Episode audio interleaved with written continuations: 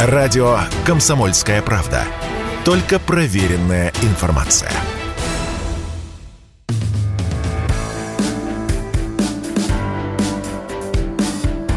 Глядя в телевизор. Ваш персональный гид по ТВ-миру. Добрый вечер, пятница всем. Радио «Комсомольская правда». По-прежнему с вами программа «Глядя в телевизор». Меня зовут Егор Арефьев. Сегодня мы немножко не в прямом эфире. Хотелось, конечно, начать с чего-нибудь веселого, но не получится. Не могу вам не упомянуть. Наверняка слышали, а может быть, если не слышали, то узнаете сейчас. Новости, которые касаются людей, связанных, безусловно, с телевидением. Буквально друг за другом. День в день практически ушли две фигуры, конечно, они разной величины, но, тем не менее, безусловно, неотделимые от нашего ТВ. Это Пьер Нарцисс, которому было сорок пять лет, артист темнокожий, которого мы все помним по исполнению хита «Шоколадный заяц», который работал с Максимом Фадеевым. И Юрий Шатунов, вечно молодой, который, как казалось, всегда сохраняет девятнадцатилетний задор и девятнадцатипятилетнее лицо. В сорок восемь лет тоже нас, к сожалению, покинул, поэтому мы их, естественно, поминаем, вспоминаем на сайте ка пэ точка ру и в эфире нашего радио. Много материалов, посвященных им. У одного сердце, у второго последствия операции, разные причины. Можно об этом долго рассуждать, но для телевидения они были, конечно, родными, несмотря на то, что Нарцисса довольно-таки так, ну, не очень умело употребляли в эфир, если так можно сказать, использовали, где-то даже спекулировали. Но он был не против. Этот образ шоколадного зайца, который ему придумал, придумали и на «Фабрике звезд», и Максим Фадеев, который с ним работал. Кстати, один из немногих, о ком Фадеев отзывался очень, очень хорошо, довольно-таки громко и, как правило, проблематично расставался Фадеев со своими артистами, продюсер он неплохой, но Нарцисс был одним из тех, с кем никаких проблем не было. Юрий Шатунов регулярно тоже появлялся на нашем телевидении, несмотря на то, что жил он в Германии последнее время и, собственно говоря, в России появлялся только на заработке, он присутствовал на телевидении и незримо, очень часто в различных шоу перевоплощений или, прямо говоря, в пародийных проектах люди старались его песни перепевать, перевоплощаясь именно в него. Юлия Началова, которой тоже сейчас нет с нами, и Витас, и Марк Тишман, и Вячеслав Мясников, даже из «Уральских пельменей». Огромное количество людей, ну, как сказать, не то чтобы переодевались, но гримировались, и э, хиты, все эти бессмертные, «Белые розы», и «Детство», «Седую ночь», естественно. Все-все-все э, всегда помнили Шатунова как неунывающего персонажа, несмотря на его разборки с э, продюсером Андреем Разиным. Э, все-таки в сердцах он остался как э, светлый персонаж, который не ввязывался в какие-то э, неприятные э, свары.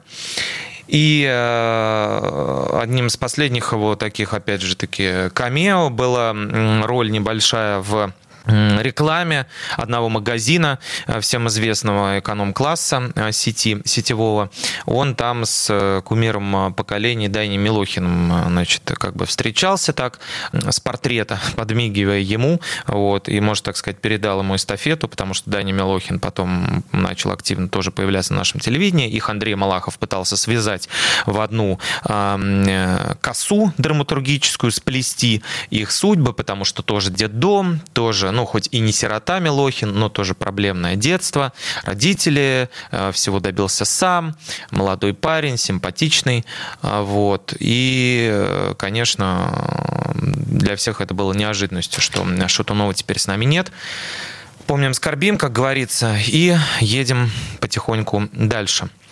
Я вам обещал рассказать о проекте «Вызов», который продолжается, съемки его. Напомню, вдруг, кто не в курсе, проект, который действительно такой грандиозная задумка Первого канала, Роскосмоса прежде всего, госкорпорации, а также студии Yellow, Black and White, которая выпускает мега популярные, продающиеся, как сейчас модно говорить, фильмы типа «Холоп», комедии и так далее.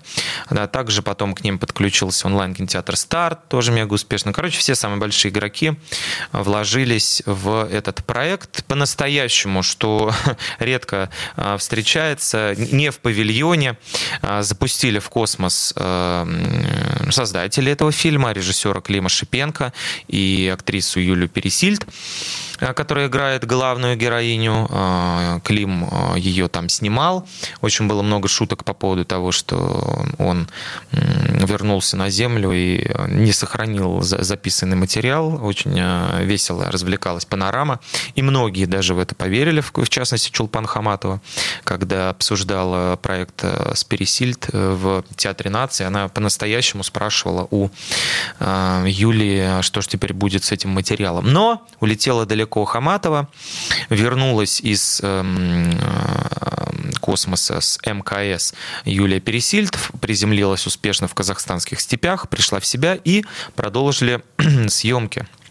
В марте они вернулись на, на Землю, время уже бежит, уже июнь, и э, наземные съемки этого проекта проходили в э, Центре управления полетами, в ЦУПе, вот, э, где присоединился к группе актеров, кто бы вы думали, конечно, Милош Бикович, это такой локомотив, это такой магистральный э, персонаж студии Yellow, Black and White, собственно говоря, холопа, э, холопом они сделали его, в хорошем смысле этого слова. И они же его затащили в этот проект. Помним Биковича не только по этому фильму, но и по сериалам. Там «Отель Белград» тоже СТС выпускал, и Yellow, Black and White. Они в тесной связке работают. И он, и Владимир Машков участвуют в наземной, так скажем, спецоперации по съемкам этого проекта. Вот. Главная коллизия которого в том, что один из космонавтов получает торакальную травму, возвращение на Землю невозможно, жить осталось всего лишь месяц, и тогда уже летит на помощь та самая талантливый хирург в исполнении Юрия Юлии Пересильд. Уж не знаю, пока что, естественно, это все планируется как большое кино, но, естественно, материала такое количество, что я уверен на девяносто девять целых девять десятых процента, что превратится это впоследствии в сериал. Распилят его, тем более, если там участвует платформа «Старт». Не зря она туда вписалась, наверняка себе краюшечку, кусочек этого нажористого пирога отпилят. В ЦУПе и в санатории Воронова в Московской области будут продолжаться съемки этого проекта. Я о них вам расскажу, как только на него съезжу. Пока что отправляли мы все документы, нас там вроде как утвердили, но нас уже туда пока еще не позвали. Дальше идем. И вот интересное исследование. Подогнали нам аналитики Forbes. То есть, если раньше они считали чаще всего деньги, финансы, потом в ногу со временем начали считать, идя в ногу со временем, обращая внимание на просмотры, охваты и прочие показатели, метрики измерения измерения аудитории, начали считать успешность блогеров, то есть теперь рейтинг Forbes составляется не только исходя из толщины кошелька и величины счетов в банке, а и исходя из их популярности. Что есть популярность сейчас? Это цитируемость СМИ, это охват аудитории, это количество подписчиков, все, все это считается. И именно поэтому Ольга Бузова, которая вызывает у очень многих до сих пор идиосинкразию, держится в топе рейтинга, потому что, может быть, Ольга зарабатывает меньше, но, так скажем, переоценить ее хайповость невозможно. Так вот, сделано новое исследование, сделана новая метрика Форбса. Она очень интересна, потому что касается она комиков, то есть тех, кто обычно смешит нас на телевидении, и она соотносится с падением или, наоборот, в некоторых, в некоторых случаях ростом популярности артистов после двадцать четвёртого февраля. Все прекрасно помнят, что произошло двадцать четвёртого февраля, что за спецоперация началась, как очень многие отреагировали на нее и как многие не отреагировали, что тоже, безусловно, можно считать реакцией. И, конечно, это не могло повлиять на аудиторию, а значит и на, так скажем, сетевой капитал этих комиков, а значит и на их перспективу появления у нас на экранах, а значит и на, так скажем, ну, порядок выхода их проектов, потому что многие, которые считались просто мега успешными, например, в Ютубе, что было дальше, и другие, они пропали. И эти комики, которые были на слуху, Нурлан Сабуров, Алексей Щербаков, они тоже пропали. Интересно, почему? Интересно, что с ними произошло и как приобрел или потерял Иван Ургант, которого, в общем-то, в общем-то, довольно долгое время полоскали за черный квадратик, который он выставил после начала спецоперации, вот, и уже там практически в расстрельные списки внесли. Мы вернемся после небольшой паузы. Вы по-прежнему на радио «Комсомольская правда» в программе «Глядя в телевизор». Меня зовут Егор Арефьев. Радио «Комсомольская правда». Никаких фейков, только правда.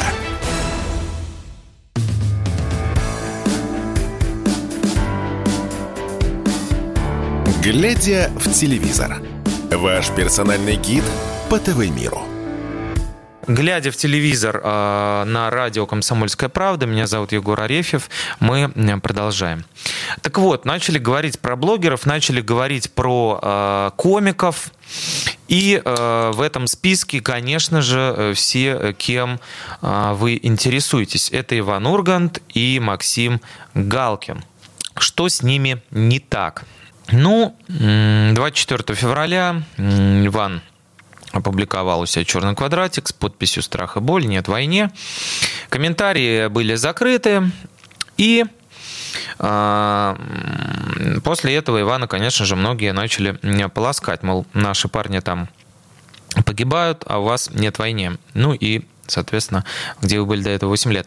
А, так вот, с тех пор, представляете, вот как ни странно, может это многих удивить, но практически на полмиллиона выросла аудитория Урганта. Может быть, это связано с тем, что его поддержала именно интернет-аудитория. Может быть, нет.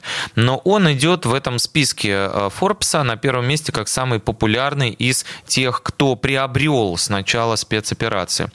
Максим Галкин идет с прибавкой плюс сто семьдесят тысяч подписчиков, несмотря на то, что он уехал в Израиль, несмотря на то, что концерты его начали отменять, и только после этого он включил, расчехлил, так сказать, свою, ну, поливалку вот эту, да, чтобы не ругаться, скажем, интеллигентно, и начал давать концерты, шутить там про санкции, про коллег своих, с которыми он тут прекрасно дружил и ручкался, про Лепса, про Долину, про всех прочих.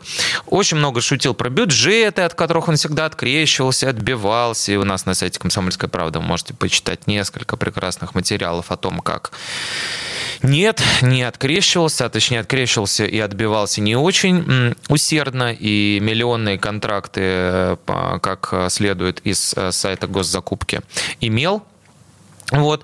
Тем не менее, и у него приросла аудитория, отписок было не очень много, и прибавилось по двести тысяч человек.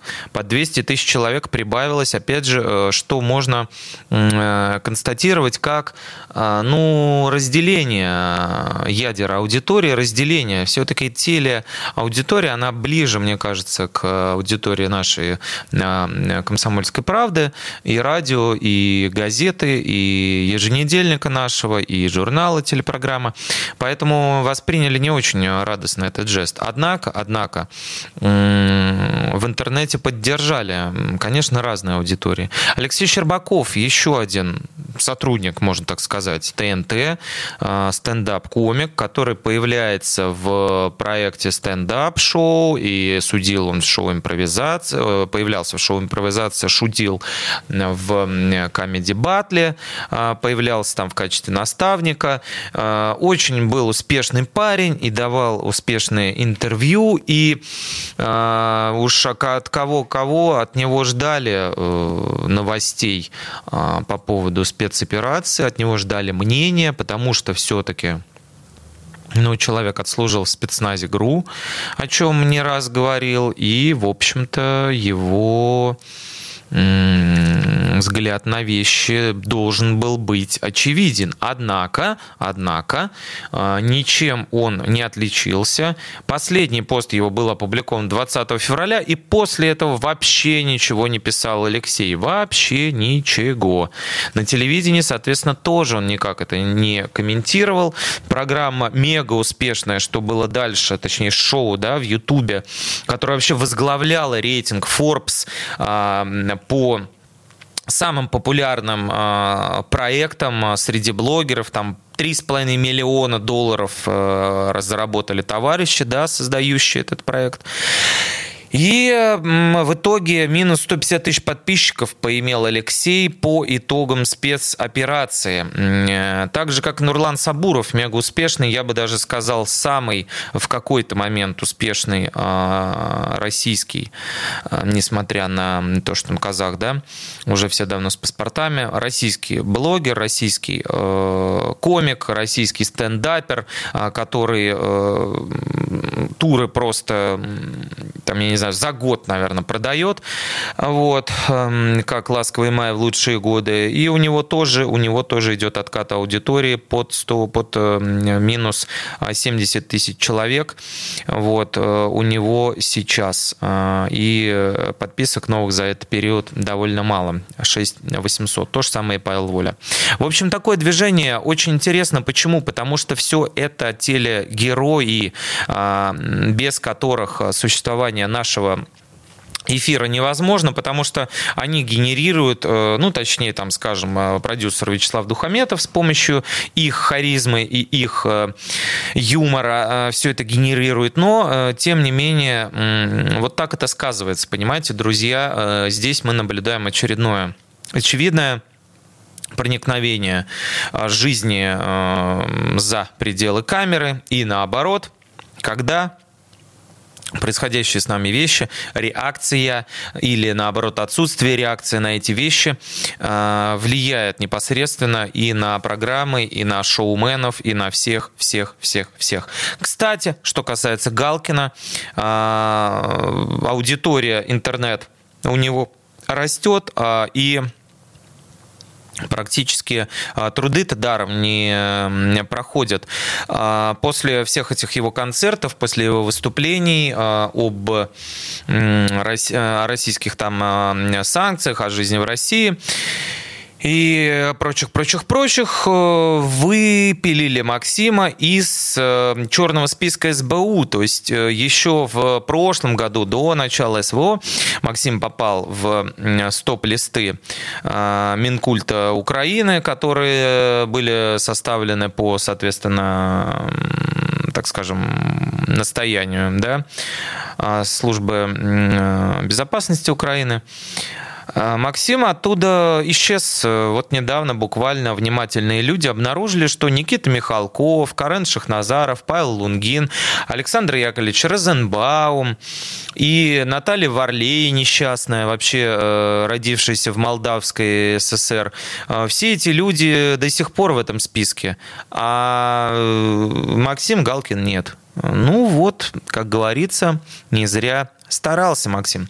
В то же время министр культуры Ольга Любимова ответила, можно так сказать, заочно ему и иммигрантам другим на прошедшем в Петербурге международном экономическом форуме очередном. Ольга Любимова дала такое экспресс-интервью каналу эн тэ вэ и сказала, что люди, уехавшие из страны, очень громко высказались. Вот, и это в определенной степени обязательство. Да, она имеет здесь в виду, конечно же, и Максима Галкина, и Чулпан Хаматова, и многих других.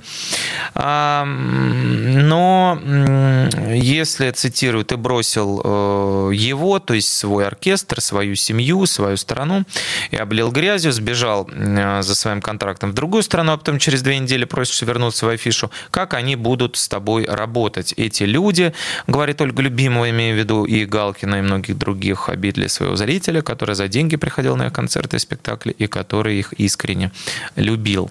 Можно сказать, что э, частично официальное заявление Министерства культуры на этот счет, потому что едва ли чиновник такого уровня, как Ольга Борисовна, будет говорить от себя, как частного лица. Вот. И в этой связи о тех, кто с Первого канала временно исчез, да, не только Ургант и не, то, не только Галкин, но еще и Александр Васильев, историк моды, который вроде как сидел-сидел в камышах, ничего не говорил, никаких, подавал, никаких не подавал знаков, да и кто бы мог подумать, что Александр Васильев вообще имеет какое-то отношение к политике, какое-то мнение по поводу политики. Как говорится в одном веселом старом репортаже с Ютуба, там блогер такой ходил и троллил, пранковал ну, представителей, скажем, там светской тусовки, да, и это еще было в две тысячи четырнадцатом году, когда только начинались бомбардировки Донбасса, вот, и он так подходит к каким-то людям, там в Киеве какая-то расфуфыренная тусовка, и он говорит, ну что, как у вас настроение, как дела, и какой-то мужчина с розовыми ногтями в колготках, в обтягивающих, говорит, ну как, ну это же ужас, война, и интервьюер спрашивает, где, в мире моды? Вот так же и здесь, модный приговор, казалось бы, ничего не предвещало беды, и вдруг на сайте, на официальном сайте, так сказать, иностранного ведомства, да, не просто там в каком-то блоге, вот, появляется заявление Александра Васильева о том, что вот трали-вали, так и так, я решительно против, вот, в общем, да, литовские, литовскую усадьбу свою с коллекциями, со всеми Александр Васильев хотел отбить, и поэтому, конечно, им воспользовались, повесили у себя литовцы это заявление. Конечно же, на этом программа «Модный приговор» закончилась, уже ее нет в эфире, но вы представляете, Александр Васильев говорит, что с сентября, с сентября в планах возобновить съемки. Не знаю уж, насколько э, получится это. По моим данным, Первый канал вообще ничего подобного не планирует. Возможно, таким образом историк моды пытается поддавливать немножко на тех, с кем сотрудничал. Вот. Ну, по крайней мере, такую свинью жирную, которую которую он им подложил, едва ли скоро смогут простить. Глядя в телевизор на радио «Комсомольская правда», вернемся после небольшого новостного блока. Еще мне есть много чего вам рассказать. Радио «Комсомольская правда». Только проверенная информация.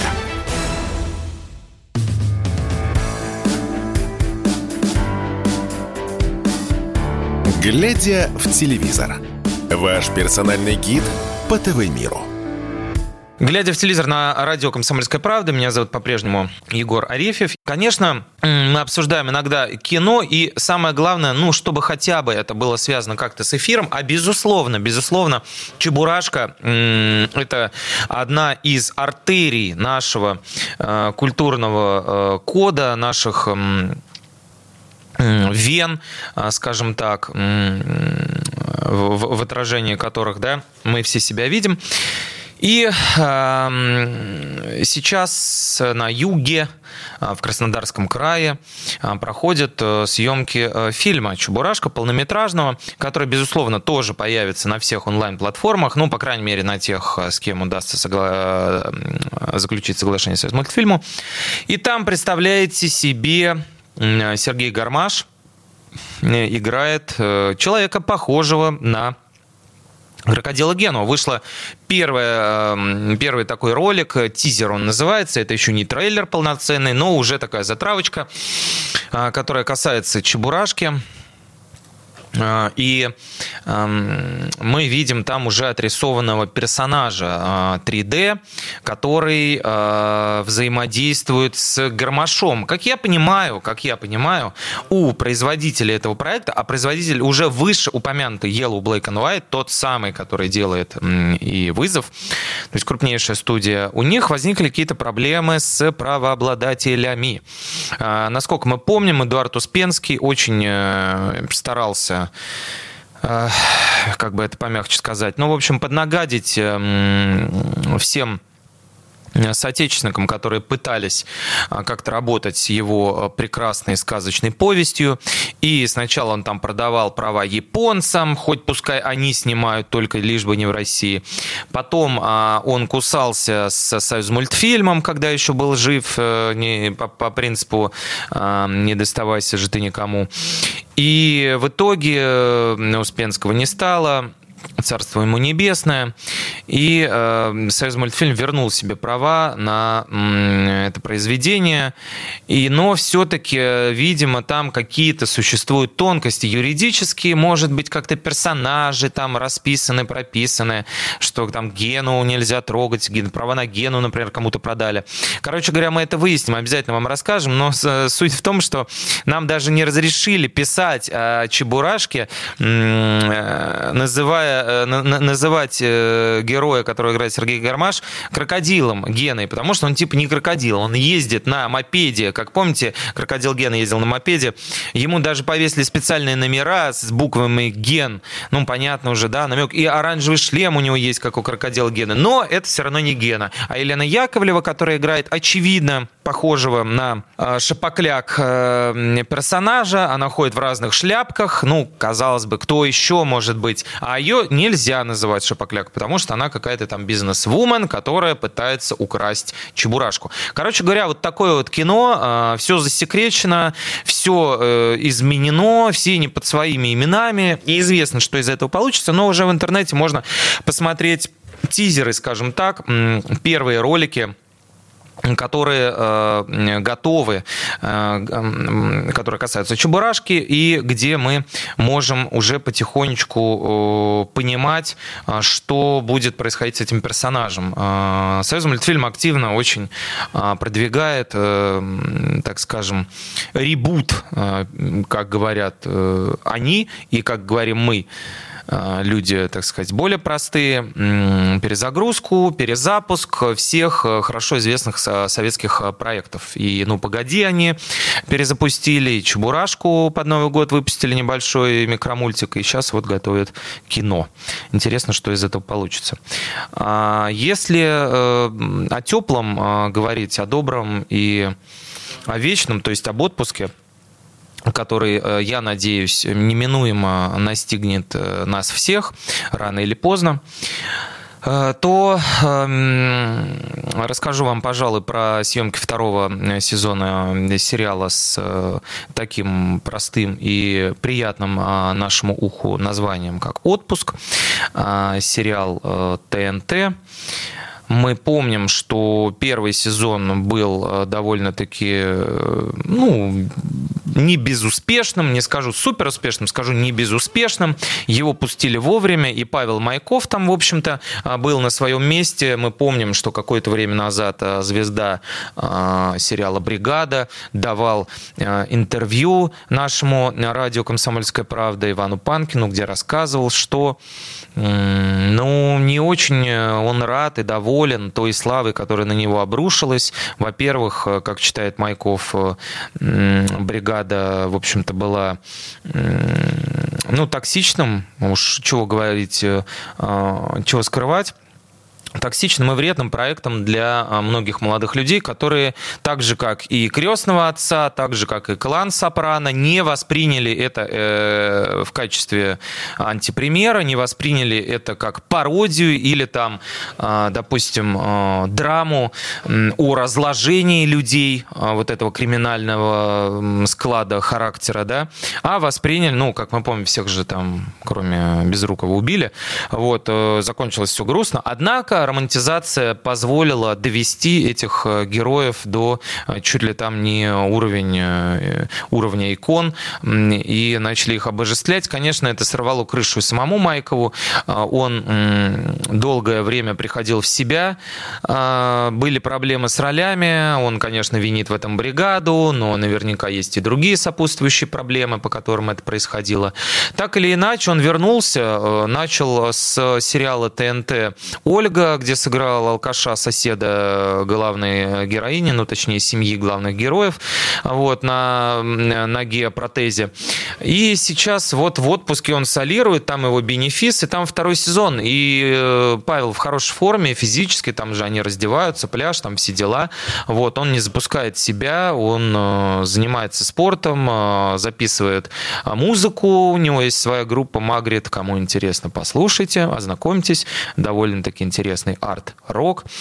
И в этом сериале у него главная роль во втором сезоне тоже. Буквально несколько дней назад, девятнадцатого, кажется, числа, в Геленджике, в котором снимали и первую часть проекта, в солнечном Геленджике, в бухте вот в этой красивой, практически как в Рио-де-Жанейро, только статуи там еще Иисуса Христа не хватает с распростертыми объятиями. Снимают второй сезон. Да, сейчас, опять же, кто не в курсе, коллизия довольно-таки простая. Живут местные в Геленджике, семья в исполнении актера, точнее, даже я бы даже сказал, комика Демиса Карибидиса и прочих товарищей. Валя Карнавал, там даже есть блогер, если молодые люди нас слушают, могут заинтересоваться. Валю Карнавал можно посмотреть там в купальнике. И к ним приезжает семья родственников севера. Это и есть Майков со своим сыном, женой, с двумя сыновьями. И, собственно говоря, вот драматургия такая. Северяне встречаются с южанами, разные менталитеты, разные взгляды на воспитание, естественно, разные, ну, вообще в целом ментальность такая уж, если можно сказать, несмотря на то, что все русские люди, но так э, или иначе. И э, вот они встречаются, там, конечно же, есть и романтик-стори, и переплетение некоторые, э, скажем так, э, любовных линий. Из самого интересного, что я могу вам сказать, это появление Михаила Галустяна в проекте. Ну уж, как говорится, где Сочи, ну, Геленджик там, да, недалеко. Практически четыре часа на этом речном трамвайчике «Грифон», на морском такси, скажем так. И там и Галустян, да, сочинский главный комедиант, один из главных, ладно, скажем так, он присоединяется к команде проекта. Вот. По сюжету первый год, год проходит, ну, соответственно, до следующего отпуска, да, год проходит с момента событий первого сезона, и э, семья снова Беляевых, это вот Майков, возвращается туда, к дяде Боре, это который Карибидис. Вот. И, э, в общем-то, все начинается с конфликта в тот самый гестхаус, в который они приезжали, ну, попросту домик, господи, на возвышении, там, в таком живописном месте. Заселяться они не хотят, и начинают разборки между собой молодые люди. Это вот как раз героиня Вали Карнавал и герой Кузьмы Сапрыкина, у которых там вроде как случилась любовь, а вроде как и не случилось. В общем, второй сезон отпуска в разгаре на юге, а на севере, в прекраснейшем Санкт-Петербурге. Сложно в это поверить, но двадцать второй сезон «Тайн следствия» стартовал. Вы не ошибаетесь, двадцать два года практически, ну там сбивка небольшая, иногда там в год не по проекту снимали, они там с захлёстом идут друг на, друг на друга, но более двадцать лет уже снимается этот проект в Питере, в главной роли прима театра Ленсовета Анна Ковальчук, в роли следователя Марии Швецовой. У нее уже выросло практически двое детей. Все они снимались в этом проекте, вплоть до того, что даже кадры с родов, вдумайтесь, с родов ребенка в проекте есть. А сейчас уже взрослая дочь Злата играет вместе с мамой, Злата Ковальчук. двадцать второй сезон снимают. Э, та же, в общем, коллизия. Раз, расследует Марья Сергеевна, как ее там называют, резонансные дела. Глядя в телевизор на радио «Комсомольская правда», сериалы, шоу и прочий стендап. А сейчас вернемся после небольшой паузы. Если тебя спросят, что слушаешь, ответь уверенно. Радио «Комсомольская правда». Ведь Радио КП – это истории и сюжеты о людях, которые обсуждает весь мир.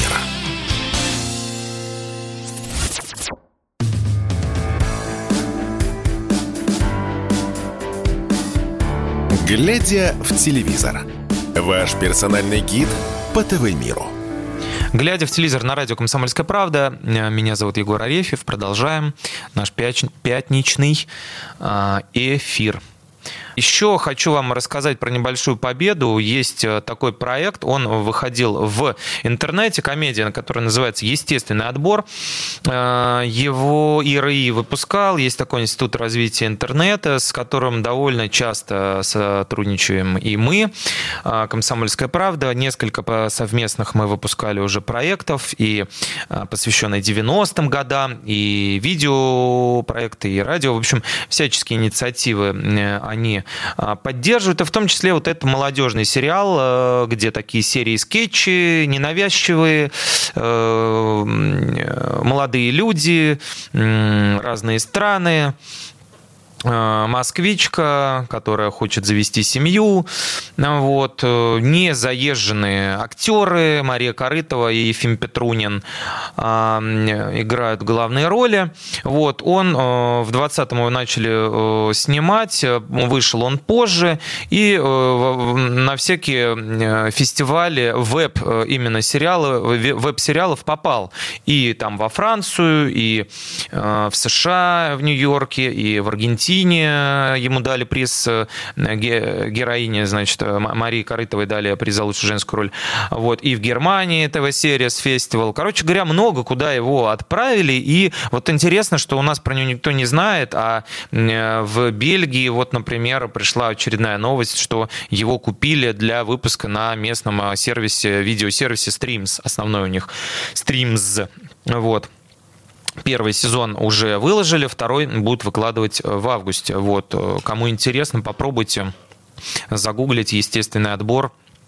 Это то, что мы производим на экспорт. То, что мы производим на экспорт, и довольно-таки успешно.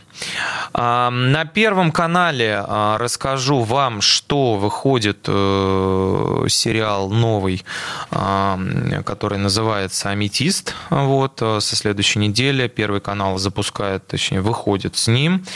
Вот. А что тут можно сказать? Ну, во-первых, Тема актуальная, тема актуальная. Служба внешней разведки, ЦРУ, это все, как мы любим. Конспирология, агенты, шпионы, разведка. С двадцать седьмого июня он стартует, можете его смотреть по вечерам двадцать один сорок пять. Это шпионский детектив, где главный герой, полковник СВР, так сказать, разлучен практически, как Максим Исаев, с своей возлюбленной. Не видел ее уже там порядка десяти лет. Вот. Она работает в другой стране под прикрытием. Она нелегал, так называемый. Вот. То есть находится в командировке в Италии. И, собственно говоря, ее позывной «Аметист». Сериал поэтому он называется «Аметист», не потому что эти в деле, как их называют, драгоценные камни, во-во. Ювелиры тут ни при чем. Вот. Короче говоря, девушка внедрена в итальянскую мафию. Ну, что там еще в Италии, это понятно. Вино, сыр вкусный, тоже ничего. Ну, и мафия, как говорят. В общем, она ликвидирует, подрывает изнутри местную террористическую организацию под названием «Гладио». Вот. И пытается найти, так сказать, доказательства связей этих нехороших итальянцев с ЦРУ. Вот, понимаете, с кем же еще? И потом чудесным образом пересекается с своим мужем, точнее, возлюбленным в Москве, потому что один из главных там злодеев прибывает в Москву, нужно будет там его задержать, у кого-то это получается, у кого-то не получается, и там еще замешан, естественно, отец этой девушки, он генерал СВР, соответственно, ее возлюбленный работает в подчинении. В общем, это все закручено, лихо, так сказать...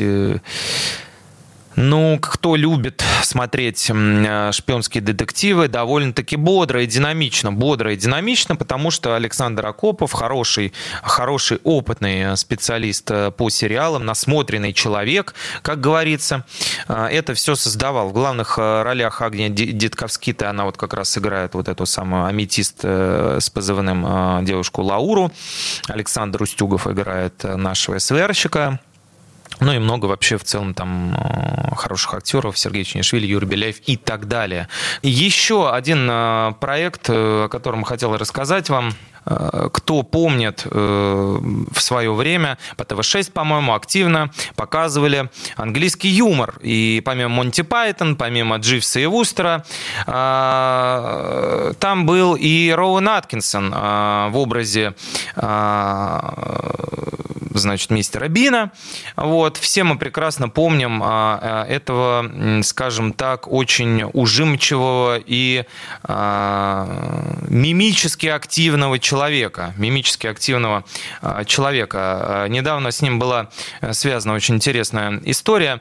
Сейчас Аткинсону уже шестьдесят семь лет, вот, он по-прежнему живет в Великобритании, вот, и он решил сделать подарок своей возлюбленной. Вот, снял на юго-западе Англии целый спа-отель, лирическое отступление. И э, организовал романтический ужин, очень грандиозный и, естественно, с салютом. А, так вот, э, соседние, со- соседи, жители со- соседних домов с этим э, спа-отелем, где веселился мистер Бин со своей женой, э, вызвали полицию с э, претензией, точнее даже с э, выговоренным страхом о том, что начало, началось российское вторжение. Вот. Они начитались, видимо, насмотрелись как бы новостей и э, решили, что русские здесь э, начали активно звонить э, во всевозможные правоохранительные органы и требовать э, остановить э, этот терроризм, и признавались в том, что они очень сильно травмированы. Так вот, с мистером Бином, он еще в деле. Вышел новый сериал. Он начина... называется «Человек против пчелы». Он вышел на Netflix, у которого еще, который еще у некоторых работает, у некоторых уже не работает.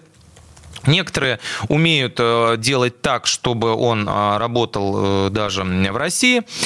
Вот. И мистер Бин там выступает в роли самого себя, собственно говоря. Он борется с окружающей его действительностью. То есть в буквальном смысле организовывает себе веселые приключения. Он играет мужчину, такого непутевого папашу, которого ставили присмотреть за роскошным особняком. Вот. Но главным его врагом, даже, казалось бы, в пустом большом доме, становится навязчивая, изворотливая пчела, которая кружит, вредная такая там пчела, или некоторые переводят как шмель, и не дает ему жить. Представляете, какое, какая неурядица. Естественно, он там носится и пытается убить, и пытается, значит, ставить ему всякие там ловушки, вот, и всякие различные всякие различные предпринимать э, действия для того, чтобы нейтрализовать эту пчелу. Напоминает один из эпизодов сериала Black and White «Во все тяжкие», где э, серия целая была посвящена мухе. Э, там, напомню, главные герои, варщики э, амфетамина, у себя обнаружили э, на производстве стерильном муху. Муха эта летала и целую серию одолевала их. И уже, казалось бы, она надоела всем зрителям. Все уже думали, ну зачем же, зачем же целую серию так тягомотно, нудно и долго показывать эту муху? Ну кому она нужна? Но оказывается, что э, это такая очевидная, в общем-то, и в то же время скрытая метафора совести главного героя, который все-таки не до конца расчеловечился и которого иногда, как назойливая муха, вот эта совесть посещает. И, и когда все это поняли, то начали даже в киношколах проходить эту серию как образец, значит, такого, ну, в общем, глубокой работы. Вот, еще один, упоминаю сериал и ухожу. Сериал эф икс называется, на, на платформе Hulu он выходит, называется «Медведь». Вот, с Крисом Витеском в главной роли. На мой взгляд, очень дельный. Там речь идет о молодом шеф-поваре, который э, переживает самоубийство старшего брата, брата и возвращается в родной Чикаго. Вот, начинает руководить э, бизнесом по продаже сэндвичей в э, таких этих как бы траках, не траках, точках различных, которые расположены в Чикаго. Продавать, короче, сэндвичи в забегаловке. Вот. И э, он хочет, конечно, сделать э, все это заведение довольно-таки, э, ну, если не элитным, то престижным, поскольку он такой амбициозный паренек, но э, встречается с жителями Чикаго, с простыми людьми, капризными, э, которые э, не очень хотят э, каких-то изменений, не очень сговорчивые сотрудники, унитазы сломанные и все вот это, вот это, вот это. Сталкивается, так сказать, со всем окружающим его миром внутри одной кухни.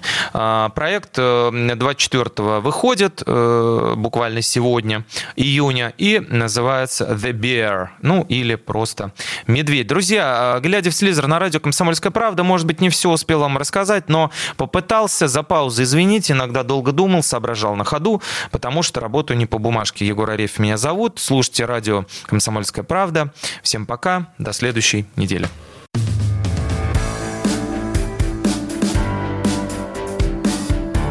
Глядя в телевизор. Ваш персональный гид по ТВ-миру.